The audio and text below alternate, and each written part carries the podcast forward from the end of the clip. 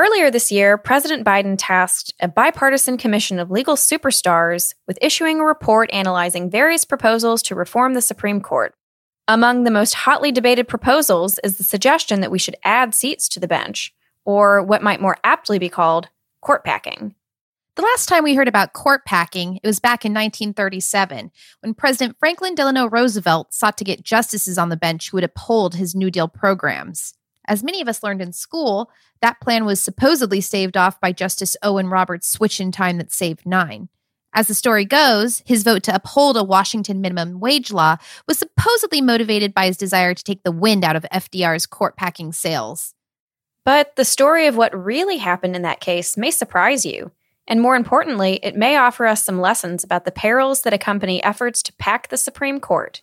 I'm Elizabeth Slattery. And I'm Anastasia Boden. And this week on Dissed, we're taking on West Coast Hotel versus Parrish. The court's decision is indefensible. I respectfully dissent. Because the majority in this case has not done what a court of law must do, I respectfully dissent. For these reasons and others elaborated in my opinion, I respectfully dissent. We respectfully dissent. I respectfully dissent. I respectfully dissent. I dissent. Many of us feel a special affinity for the number nine, the number of justices that currently sit on the Supreme Court. But from the Constitution's perspective, there's no reason why the number of justices has to stay the same. The number of justices isn't set by the Constitution, it's set by statute. And it's actually changed a good deal over the years.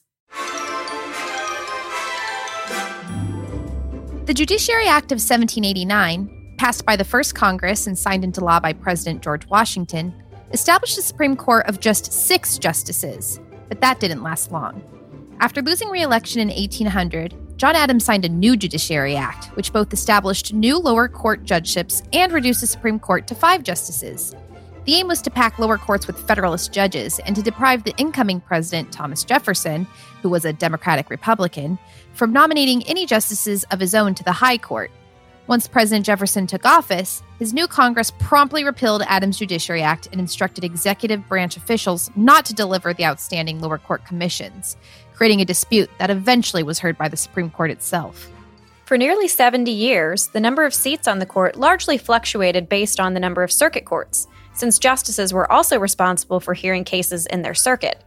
But after Abraham Lincoln was assassinated, court packing, or rather, court unpacking, made a reappearance.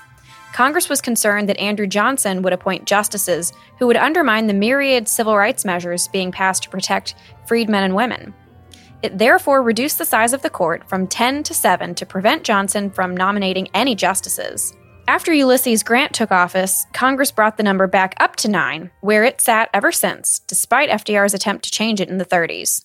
As the conventional wisdom goes, FDR failed in his court packing efforts because Justice Owen Roberts changed his vote in an important case to uphold the challenged progressive law and to stave off the court packing plan. But as it turns out, the famed switch in time may not have been a switch at all. Cozy up, gather round, I'll tell you a tale about a switch in time that made court packing fail. They said that Robert switched because he fell prey to politics. But in the end, the true story's gonna prevail. Before we get to all that, here's the conventional story of what went down in West Coast Hotel, as told by two law professors who are experts in this period of Supreme Court history. Uh, I'm Mark Tushnet. I'm a professor of law emeritus at Harvard Law School uh, and have written a very long book on the Hughes Court that's coming out early next year. I'm Barry Cushman. I'm a law professor at the University of Notre Dame. He's also the author of Rethinking the New Deal Court, the Structure of a Constitutional Revolution. Here's Professor Tushnet. So Roosevelt's elected in 1932 with a court that has sort of three consistent liberals. That's Justices Brandeis, Cardozo, and Stone, sometimes called the Three Musketeers. And four consistent conservatives. That's Justices Butler, McReynolds, Sutherland, and Van Devanter, the so called Four Horsemen. And then two people, both recently appointed, uh, Chief Justice Hughes and Justice Owen Roberts, who nobody really knows what their positions are. They're both were nominated by Herbert Hoover, so they were nominated by a Republican president, but both were sort of, I don't know, quite maverick Republicans. Not, they weren't obvious allies of Herbert Hoover. Roosevelt comes in, and you know, it's the middle of the Depression, and does a bunch of things that are call it constitutionally aggressive. Constitutionally aggressive. I love that euphemism. And during that term, the 35 36 term, the court invalidates a whole slew of statutes. Here's Professor Cushman. FDR's relationship with the court was not a particularly strong one or favorable one at the time. In 1935, the court struck down the National Industrial Recovery Act, which was the central portion of the New Deal recovery plan for uh, the industrial sector. Uh, it struck down the railway uh, uh, pension plan for railroad employees. It struck down a Farm Debt Relief Act uh, designed to ameliorate the condition of uh, distressed farmers. and then in 1936, the court struck down the Agricultural Adjustment Act, which was the centerpiece of recovery legislation for the agricultural sector. Uh, it struck down the Guffey Coal Act, uh, which regulated both uh, prices and wages and working conditions for coal miners. And it struck down New York's uh, minimum wage law for women in uh, the Tipaldo case at the end of the term. Justice Roberts joined the majority in each of these cases, voting to strike down the challenge legislation. He even wrote the opinion in two of them. The Tipaldo case in particular is critical for understanding the story of West Coast Hotel. Tipaldo involved a New York minimum wage law for women. 13 years earlier, in Adkins versus Children's Hospital, the court had struck down a very similar minimum wage law in Washington, D.C. In Tipaldo, Justice Owen Roberts joined the Four Horsemen in relying on Adkins to strike down the New York law. Then what happened? Court packing comes on the scene, although technically, FDR called it the Judicial Procedures Reform Bill of 1937. Here's Professor Tushnet. So the court becomes a matter of concern for Roosevelt because he thinks that, in particular, the National Labor Relations Act is very likely to be vulnerable uh, to the same kind of constitutional challenge. And then in early January, he uh, proposes a very awkward uh, system of uh, expanding the court to, uh, at the time, 15 justices. Uh, he dresses it up in good government uh, language, but everybody knows that it's aimed at just making sure that there's a majority to uphold uh, uh, New Deal legislation. Picture yourself cozied up by the fire, listening to one of the president's famed fireside chats. It's the usual, the depression again. Then FDR drops this bomb. Last Thursday, I described the American form of government as a three horse team provided by the Constitution to the American people so that their field might be plowed. The three horses are, of course, the three branches of government the Congress, the executive, and the courts. Two of the horses, the Congress and the executive, are pulling in unison today. The third is not. That is not only my accusation. It is the accusation of most distinguished justices of the present Supreme Court. I have not the time to quote to you all the language used by dissenting justices in many of these cases. See, dissents have always been a hot topic. I want, as all Americans want, an independent judiciary as proposed by the framers of the Constitution. Well, not so independent so as to thwart FDR's will, but anyway. What is my proposal? It is simply this. Whenever a judge or justice of any federal court has reached the age of 70 and does not avail himself of the opportunity to retire on a pension, a new member shall be appointed by the president then in office with the approval, as required by the Constitution, of the Senate of the United States. That plan has two chief purposes. by bringing into the judicial system a steady and continuing stream of new and younger blood, I hope first to make the administration of all federal justice speedier and therefore less costly. Secondly, to bring to the decision of social and economic problems younger men who have had personal experience and contact with modern facts and circumstances. This plan will save our national constitution from hardening of the judicial artery. Using an analogy to hardened arteries to say the justices are old, inefficient, and out of touch? Microaggression. Here's Professor Cushman on FDR's twofold justifications. Well, initially, he claimed that it was because the judges were too old to keep up with their docket and they were denying review in too many cases. He eventually had to retreat from that. Uh, Chief Justice Hughes, at the request of Burton Wheeler, prepared a letter that uh, Wheeler read before the Senate Judiciary Committee uh, on March 22nd of 1937, in which he explained that the court had been abreast of its docket for many years. It wasn't behind in its work uh, that it wasn't denying meritorious cases. In fact, it was probably taking uh, too many that didn't deserve review. And at that point, um, Roosevelt uh, and his lieutenants backed off of the uh, too old to be efficient uh, rationale for uh, the court packing plan and switched instead to a substantive argument in favor of having new blood on the court that would look at constitutional issues differently. Here's Professor Tushnet again. Roosevelt uh, did offer what I call a good government fig leaf for his proposal. And um, uh, it was a fig leaf, and everybody understood it right away.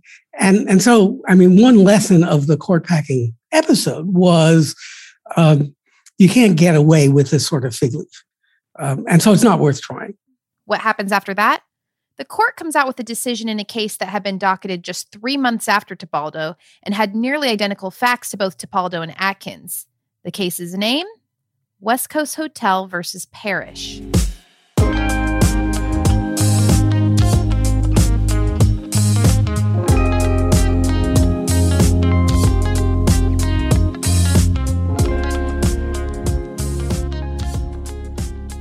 The court issued its decision in West Coast Hotel in March 1937, just months after Tipaldo and on the heels of the court packing proposal.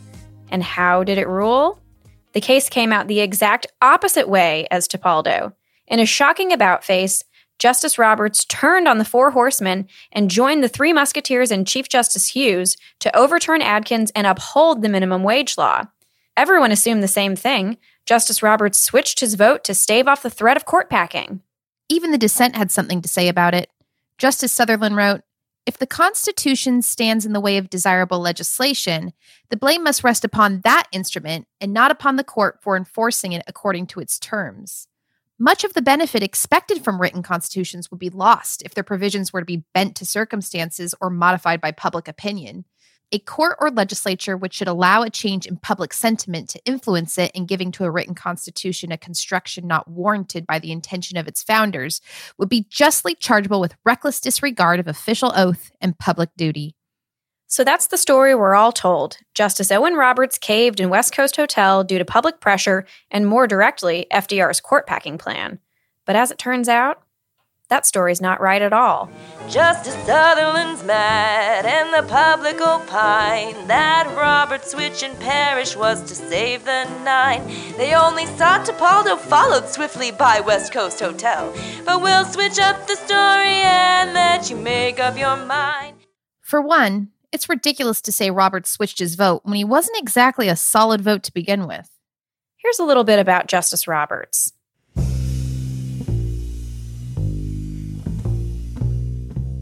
Owen Josephus Roberts was a Pennsylvania lawyer through and through. He was born in Pennsylvania, graduated from the University of Pennsylvania and UPenn School of Law. He was the first assistant district attorney of Philadelphia County, professor at UPenn Law School, and after he retired from the Supreme Court, he returned to UPenn as dean. Shortly after that, he died on his Pennsylvania farm. He was known by all to be a hardworking and honest man.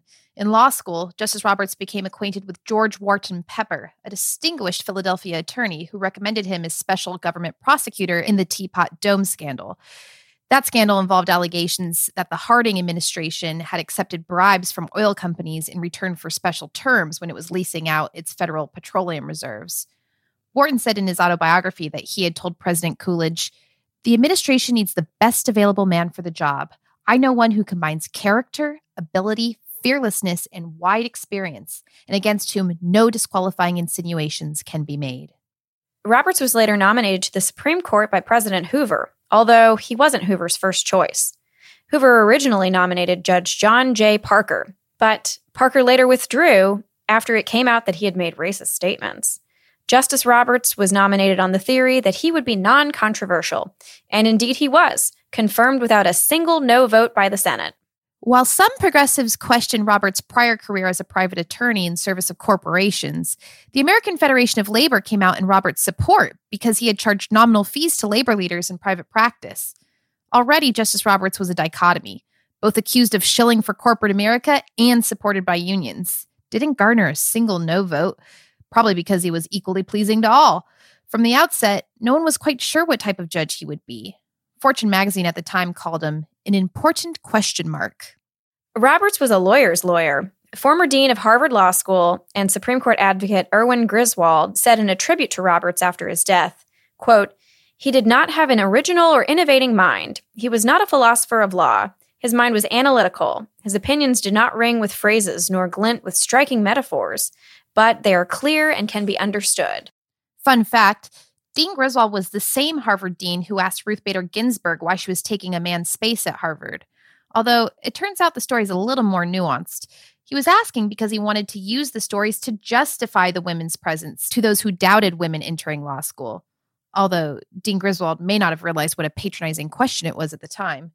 Perhaps in the same vein, Griswold meant all of those comments about Roberts not being a philosopher as a compliment to Roberts, but it sure doesn't sound like one. Dean Griswold also said, however, that Roberts, quote, always stated his conclusions from the bench without reading his opinions and without notes, with flawless delivery without hesitations, with great clarity of phrase and voice, and with brevity. He gave a clear summary of the issues and the reasoning of his opinion. Often his orally announced opinions were little works of art. When he was finished, those in the courtroom knew exactly what had been decided and the reasoning of the opinion. These were remarkably skilled lawyers' performances.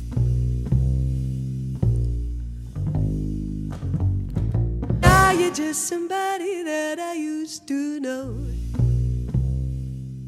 When Roberts took the bench, there was already a 4 4 divide on the court. Justice Holmes wrote in a letter that he foresaw some clashes of opinion, and he found himself wondering what turn our new member will take. He makes a good impression, but as yet I have little notice of his characteristics. From the outset, then, Roberts was something of a swing vote, and he was committed to acting not ideologically, but pragmatically. Here's Professor Cushman. Yeah, I think I think he was a, a lawyer's lawyer. There's a the one book that's been written about Roberts is called "In Search of a Judicial Philosophy," and the conclusion that is reached is uh, that the search was ultimately unsuccessful.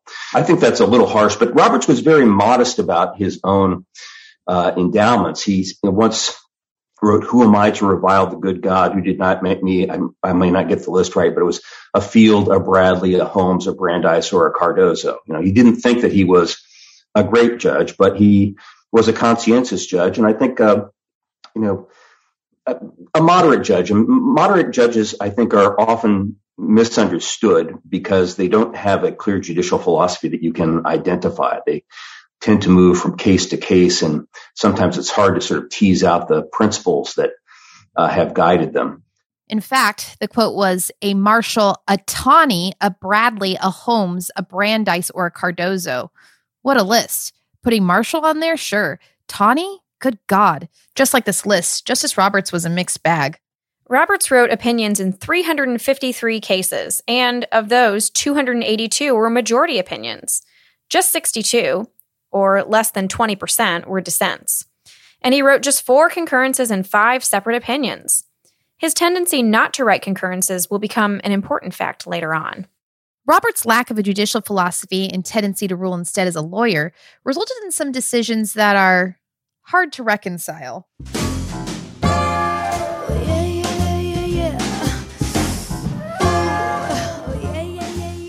On the one hand, he wrote the opinion in U.S. versus Butler, which struck down taxes under the Agricultural Adjustment Act. On the other hand, he actually expanded Congress's taxing power in the process. On the one hand, he's famous for writing an opinion striking down the Railroad Pension Act, one of the centerpieces of FDR's New Deal legislation, on the theory that it violated due process to retroactively create pension obligations. But on the other hand, he voted with the majority in Home Building and Loan Association versus Blaisdell, a case that is infamous for drastically undermining economic rights, like the right to contract. On the one hand, he wrote the opinion in Taylor versus Mississippi that states could not punish Jehovah's Witnesses for encouraging people not to salute the flag. On the other hand, he dissented in West Virginia versus Barnette, the case that ruled that states couldn't compel students to salute the flag. Perhaps even more perplexingly, these two contradictory decisions came out on the same day. There's a pair of cases, Duke versus Commissioner and the St. Louis Union Trust cases, that even Roberts apologist Dean Griswold could not excuse. These cases arose in the context of a technical tax issue. Suffice it to say that in the former, Roberts voted with Brandeis, Stone, and Cardozo in favor of the government. And yet, when the same issue came up the following year, Roberts voted the other way with Chief Justice Hughes and the Four Horsemen, and Justices Brandeis, Stone, and Cardozo dissented. Said Dean Griswold, quote, It is not easy to see any real basis of distinction between the Duke and the St. Louis Union Trust cases, and it is hard to interpret the situation except as a change of mind. Roberts' vote in Duke, he said, has always been a mystery to me. Roberts had some good decisions for civil rights. He dissented in Korematsu, for example, when the majority upheld the internment of Japanese citizens, writing that detention was merely a euphemism for imprisonment on the grounds of ancestry. And yet, he upheld the Democratic Party's exclusion of black voters from primaries in Grovey versus Townsend on the theory that the Democratic Party was a private entity and not subject to the Constitution. That decision was overturned less than a decade later. Roberts was similarly inconsistent with regards to free speech. In Herndon v. Lowry, he ruled that, quote, the power of a state to abridge freedom of speech and of assembly is the exception rather than the rule. Yet, in Valentine versus Chrestensen, he ruled that, quote, the Constitution imposes no such restraint on government as respects purely commercial advertising. There can be no better summation of Justice Roberts than the fact that he voted with the majority in both my favorite and one of my least favorite Supreme Court opinions. He voted with the majority in New State IceCo versus Liebman, a lovely opinion, striking down a law which required sellers of ice to get permission from other ice sellers before operating. That opinion, which was decided on my birthday, by the way, concerns a type of law that is at the centerpiece of my practice, and it is a brilliant vindication of the right to earn a living. But he also wrote the opinion in Nebbia versus New York, a case that upheld a New York minimum price law that literally made milk more expensive during the Depression, that relegated the right to earn a living to second class status, and that ushered in the so called rational basis test for economic regulations.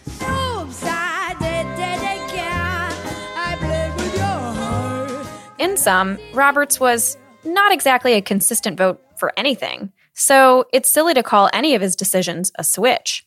But beyond that, we now know in hindsight that he voted in West Coast Hotel prior to court packing being introduced.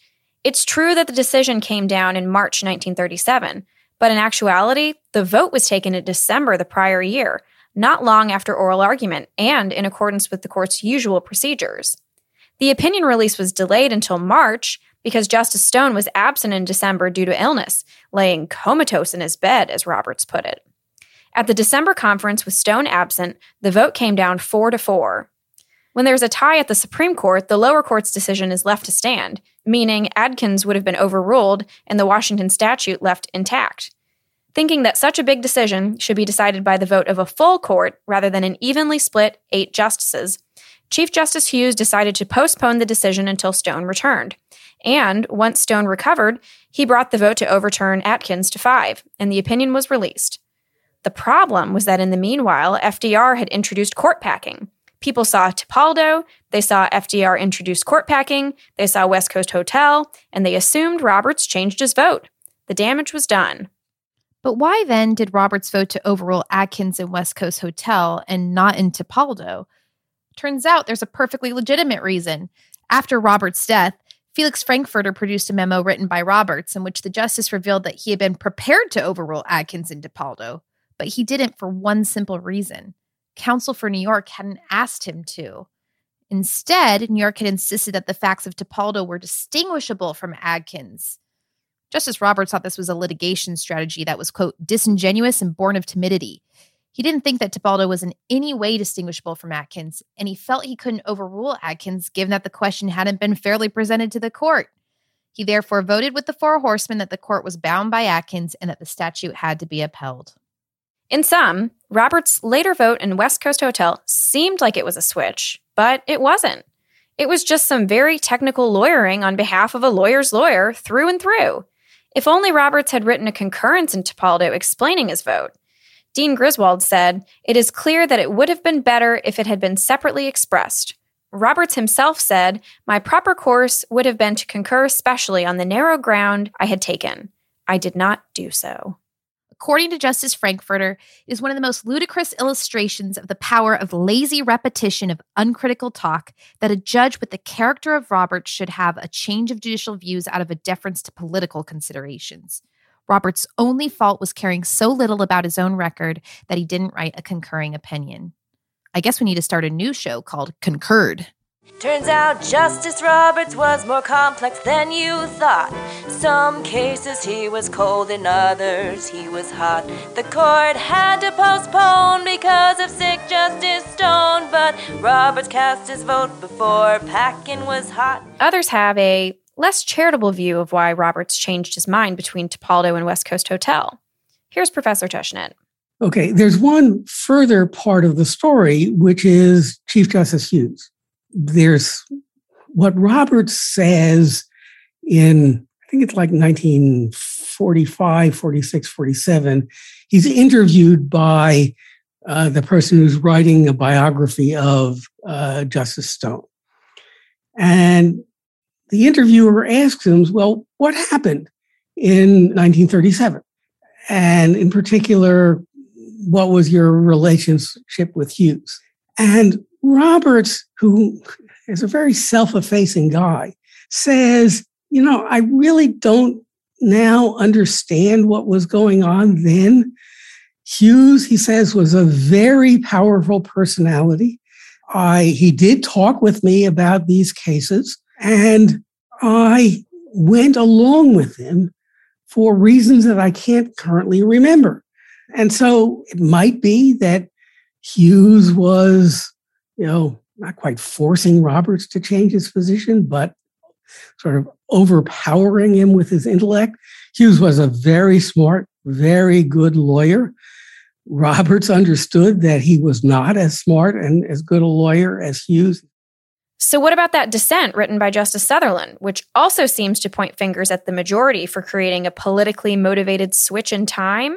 According to Professor Cushman, the majority wasn't saying that the Constitution should turn on current events, like court packing, but rather that certain events trigger powers already vested to the government by the Constitution.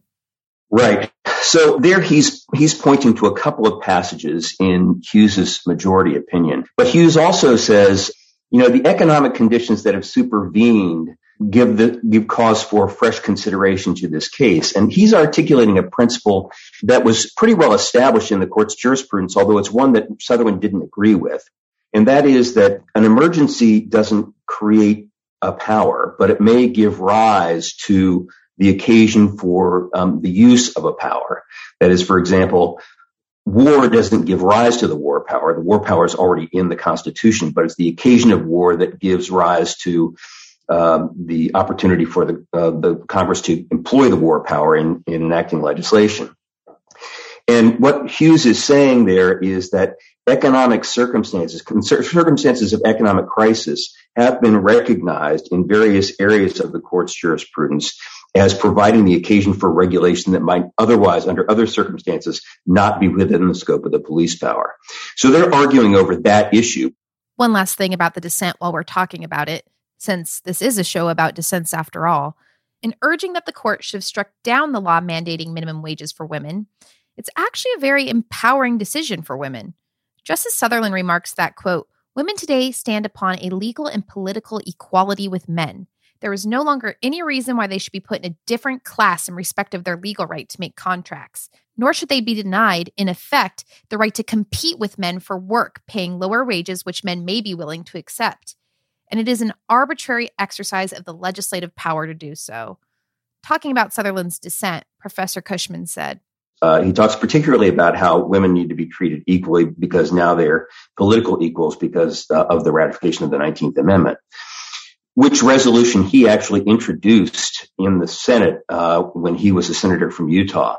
And so he took great pride of authorship, uh, or at least intro- introducership uh, of that resolution.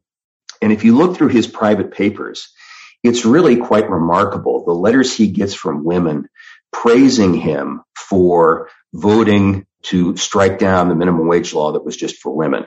There's one from the secretary of the National Woman's Party, which is Alice Paul's organization. And there's another that says, may I say that your um, dissent in this case was to me as the rainbow was to Mr. Wordsworth. It's just waxing poetic about how wonderful it is that uh, he took this view. So the, the sort of equality feminist camp, I think is largely sympathetic with uh, his point of view. People like Florence Kelley, the more protectionist feminist camp, are, of course, strongly disagree. In any event, it's pretty clear Justice Roberts' so called switch was hardly a switch, and it wasn't because of court packing.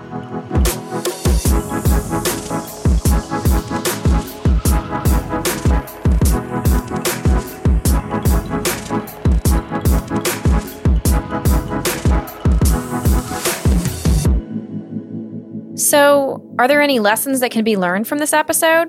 One is that it's wrong to ascribe partisan motives to judges. Here's Professor Cushman on the public's incorrect reading of what happened in West Coast Hotel. This was a time when a lot of writing about um, the judiciary was starting to take on a sort of behavioralist tinge that justices are basically politicians in robes and basically just implementing their uh, political views uh, through decisions and then dreaming up some technical mumbo jumbo that can uh, that can disguise what's really going on. Um, I think that story is uh, uh unfortunately obscurantist because um, if you look at um, the private papers of the justices, you see instances over and over again of them, first of all, voting positions uh, that they disagree with politically.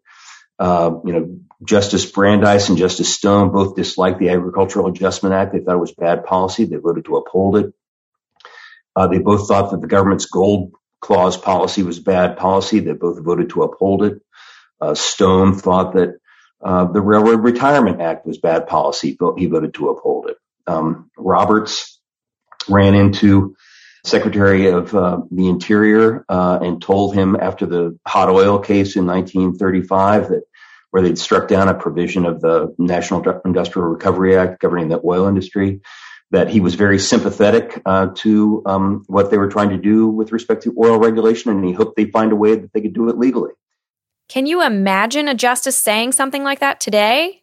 And if you look at the conference notes that many justices took during this period, you find that when they're in the conference room, they're not sitting around talking about politics and saying, well, how are we going to make, how are we going to sell this? Uh, they're talking straight law. If you look at the, for example, in the, the conference notes for the Social Security case involving the old age pension system, Helvering against Davis, almost the entire conference is about the jurisdictional issue. They're not, you know, they don't spend as much time talking about the merits. Several of the justices spoke only to the jurisdictional issue. Uh, so they're lawyers doing law. And uh, I think that to, to think otherwise uh, about these folks it, it is, is mistaken. Um, there's just too much evidence that, that runs counter to that hypothesis. In fact, court packing only served to make the court appear political when it wasn't. Despite that the court was comprised of lawyers doing law, no one was able to see past court packing after it was introduced. Court packing tainted the court and the decisions that came out in the aftermath. There's another lesson to be learned in that the irony of it all is that by the time FDR died, after 12 years in office, he actually had seven on, on the court at the time that he left. And he, he actually also promoted Stone to the chief justiceship. and Byrnes was only on for one year and then was replaced, I think, by Wiley Rutledge. So by 1945, he had appointed every member of the court except for Owen Roberts. So despite all the hand wringing, FDR got his judges anyway. It all comes around eventually. Court packing is back because they say justice isn't blind and they assume judging and politics are always aligned. But Felix Frankfurter said it best, and it wasn't a jest.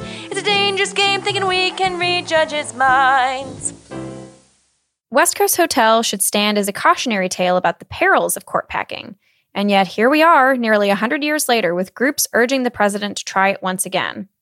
And after President Biden tasked a commission to study the issue, people from across the political spectrum have spoken out against it.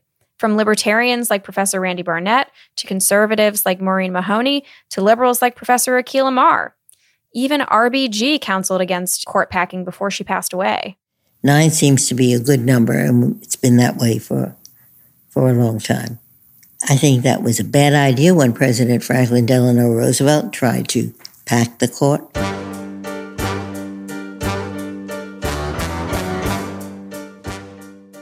Why is court packing making a resurgence?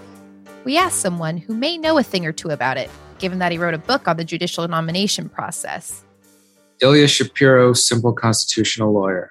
Also, I'm a vice president at the Cato Institute and director of the Robert A. Levy Center for Constitutional Studies, where most relevantly to this case, I wrote Supreme Disorder Judicial Nominations and the Politics of America's Highest Court. Progressives are frustrated specifically about the blockade of Merrick Garland in 2016 uh, on the argument that the next president should should be the one who's who's filling that seat, uh, the great Scalia seat, uh, and then four years later to add uh, insult to injury or injury to injury, as as uh, maybe you want, when Justice Ruth Bader Ginsburg died about a month and a half before the election, less than a month and a half.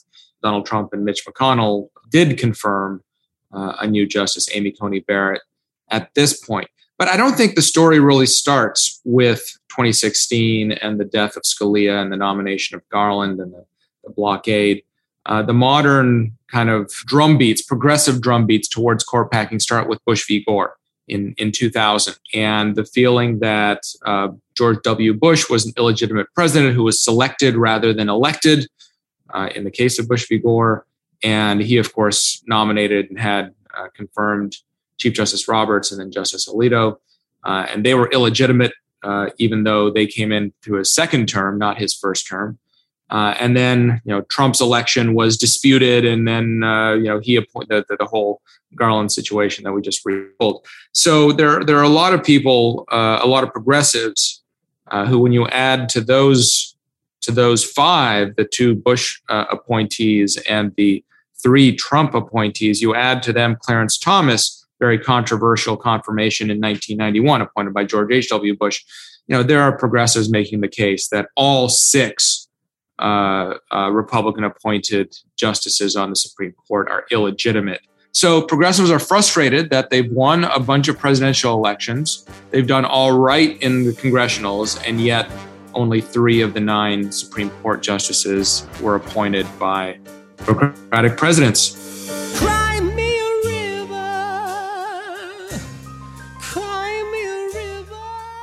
Here's Professor Tushnet, who favors court packing, agreeing with at least that last part. I think the reason that it's become more prominent on the uh, political agenda is a sense among some uh, Democrats in particular that the court has become uh, what uh, they and I would call unbalanced. That is, although over the past two generations we've seen a more or less fluctuation of political control in Congress and the presidency between Democrats and Republicans, the court has basically been uh, controlled by conservatives for I would say probably two generations and is unbalanced. Yet, once again, for the cheap seats, judging is not political, at least in the sense that it's not just pure partisan politics. Here's Ilya. Now, there, there's lots of provisions in the Constitution uh, that is calls for judgment. It's not like you just enter various inputs into a machine and it spits out what the answer is. Um, so I don't think any judges or justices, or very few at least, are political in the sense that um, they want the, the red team or the blue team to win. But they can be ideological, and there's not anything necessarily wrong with that. And the populace, the voters, should argue about what the proper theories of interpreting the Constitution are. Uh, and empowering presidents and senators who will nominate judges that uh, um, operate based on those theories. But judging is is different uh, than making political decisions, and the extent to which political actors fail to explain that to the voters is uh, a detriment to our body politic. I always ask people, you know, professors or uh, elected officials, uh, judicial judges, give me an example of a policy or a law where your policy preference disagrees with your legal conclusion about whether that's constitutional. And if someone can't come up with any examples of that, then they're, they're not doing law right. This is borne out by the case breakdowns from the most recent term. Despite the perception that every case is split ideologically, that's just not true. The court issued more unanimous decisions last term than the term before it, including in some rather controversial cases. And it saw its fair share of interesting bedfellows. Here's Ilya. This past term, the court only decided six cases with the six Republican appointed justices in the majority and the three Democratic appointed ones in dissent. Just six of the 55. 55 is low. The court should be taking more and deciding more cases. But um, there were only six of those kinds of decisions. There were six other six to three decisions with other kinds of alignments. There were five different alignments in five to four cases. There were nearly half of the cases were decided unanimously. You add in the ones that were decided with just one dissent, and you're already up to 60%. So, you know, there, there might be more ideological split on the shadow docket. Shadow docket. The, the, those cases that aren't taken up uh, for full briefing and argument, which is a separate discussion about the, the use of the shadow docket. But the sunshine docket, as it were, does not reveal a court that's uh, hyper partisan or 6-3 conservative, nor even this kind of 3-3-3, you know, left, right, and and and center right or, or, or moderate. Justice Breyer has been vindicated, I think. But starting in April in Harvard, I think he gave a speech talking about the court as a legal institution, not a political one. And uh, this term bears that out. And, you know, there are a few high profile cases that did meet the expect quote unquote expected ideological breakdown, but uh, this is not the same as as just Congress voting on party lines. Does that make me crazy? Does that make me crazy? Does that make me crazy? Probably. Similarly, even though people are constantly saying that the nomination process has become increasingly politicized in recent years, as Ilya points out, the most important factor in whether a given nominee will be confirmed is simply whether there's divided government. We've had plenty of nominees in our history not acted upon, tabled, quote unquote, postponed indefinitely. That's a great Senate euphemism, right? Only about three quarters of the, just over three quarters of nominees historically have been confirmed. So, what determines whether a nominee gets confirmed? United versus divided government is very, very, very important, whether the Senate and the president are controlled by the same party. And what year of the term? So, in the fourth year, the presidential election year, it's a lot lower confirmation rate uh, than the first uh, than the first three years. So, knowing nothing about any political situation or what year you're in, if you you know told a historian what the makeup of the Senate is and who controlled the White House and what year of the presidential term it was, you could make a pretty educated guess, pretty good guess about whether that nominee is being confirmed. So, you know, it's just it's just bare knuckle politics and the, the ways that the the winds ebb and flow. There's there's very little new under the sun in all this stuff.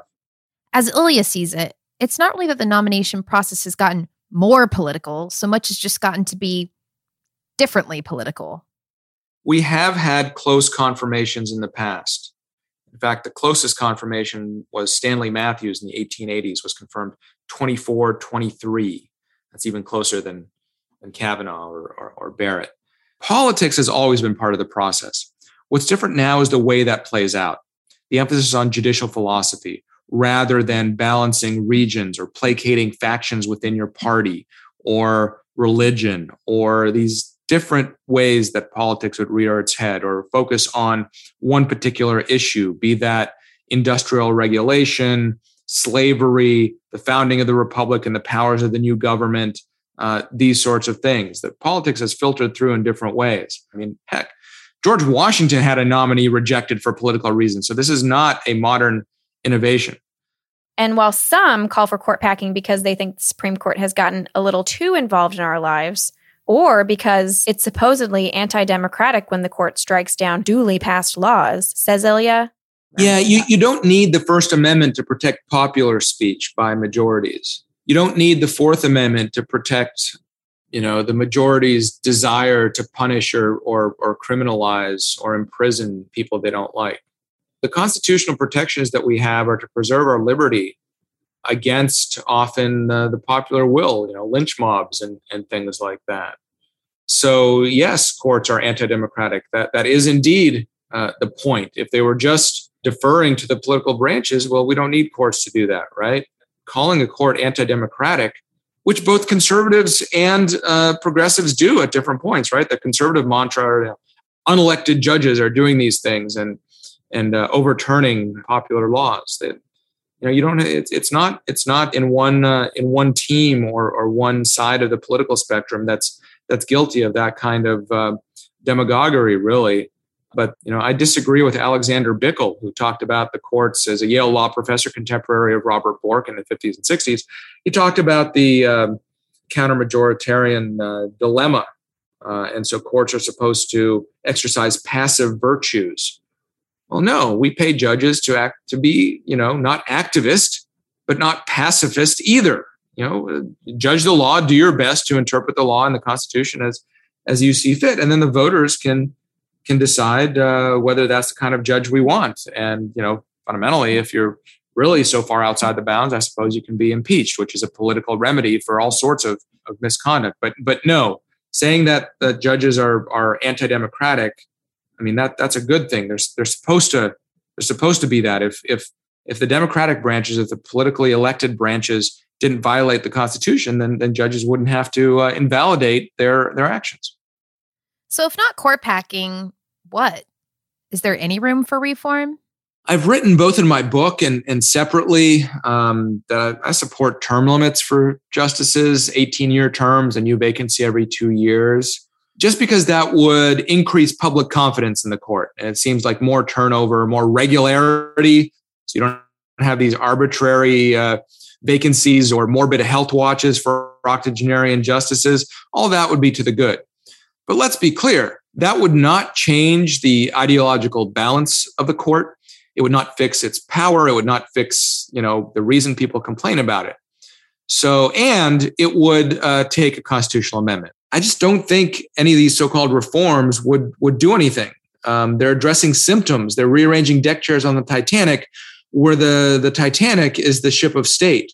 The court is too powerful because the federal government is too powerful. So the only ultimate solution is to return power to the states and the people, uh, recognize robust individual rights, um, and as I said, make make the, each of those seats less important. Um, that's the only way to reduce that that fighting. And you know, let Texas be Texas and California be California and Florida be Florida and and, and what have you. That's the only way to reduce tensions. Um, you know, in the halls of Congress and in the the marble palace of the highest court in the land. If FDR's failed court packing scheme has taught us one thing, it's that Justice Frankfurter was right when he said, quote, Few speculations are more treacherous than diagnosis of motives or genetic explanations of the positions taken by justices in Supreme Court decisions. We shouldn't be so quick to assume we know the secret political motivation behind a justice's vote in any particular case.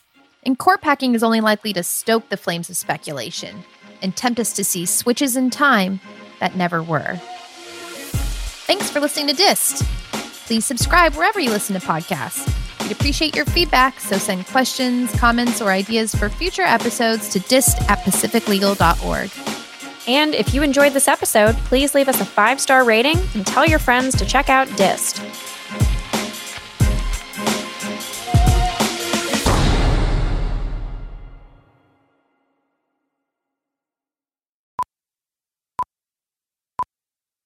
Oh, my favorite Supreme Court opinion. I, you know, I, I don't know whether I could, I could name one. I, I do have an interesting story, um, about a, a person uh, I know who was interviewing with, um, a justice and was asked, a, a, judge, I'm sorry, it was a, federal judge, and was asked to name, um, the worst Supreme Court opinion ever decided. And she said Wickard against Filburn, and she got the job. Um, so um, I, I, don't know whether that would work with other judges, but it, it, seems to have been successful there. Well, I don't get back to DC until Friday night. Ships in the night, maybe next. At time. which point I will go door knocking because of my school board run. So Shapiro for fallschurch.org. yeah. You got my vote, except I can't right. vote. That opinion was decided on my birthday. Uh, okay.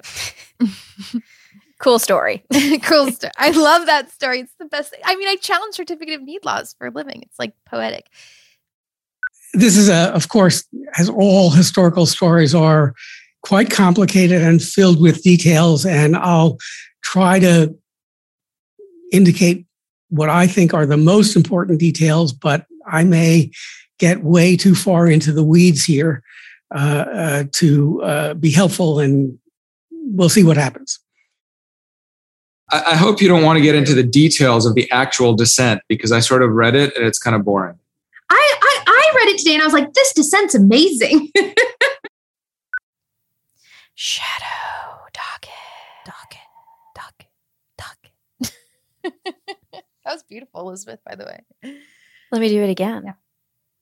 Shadow, docket. I would pay for that. How much do I'm I owe you? Side hustle. okay, so I can leave, right? Check out Dissed.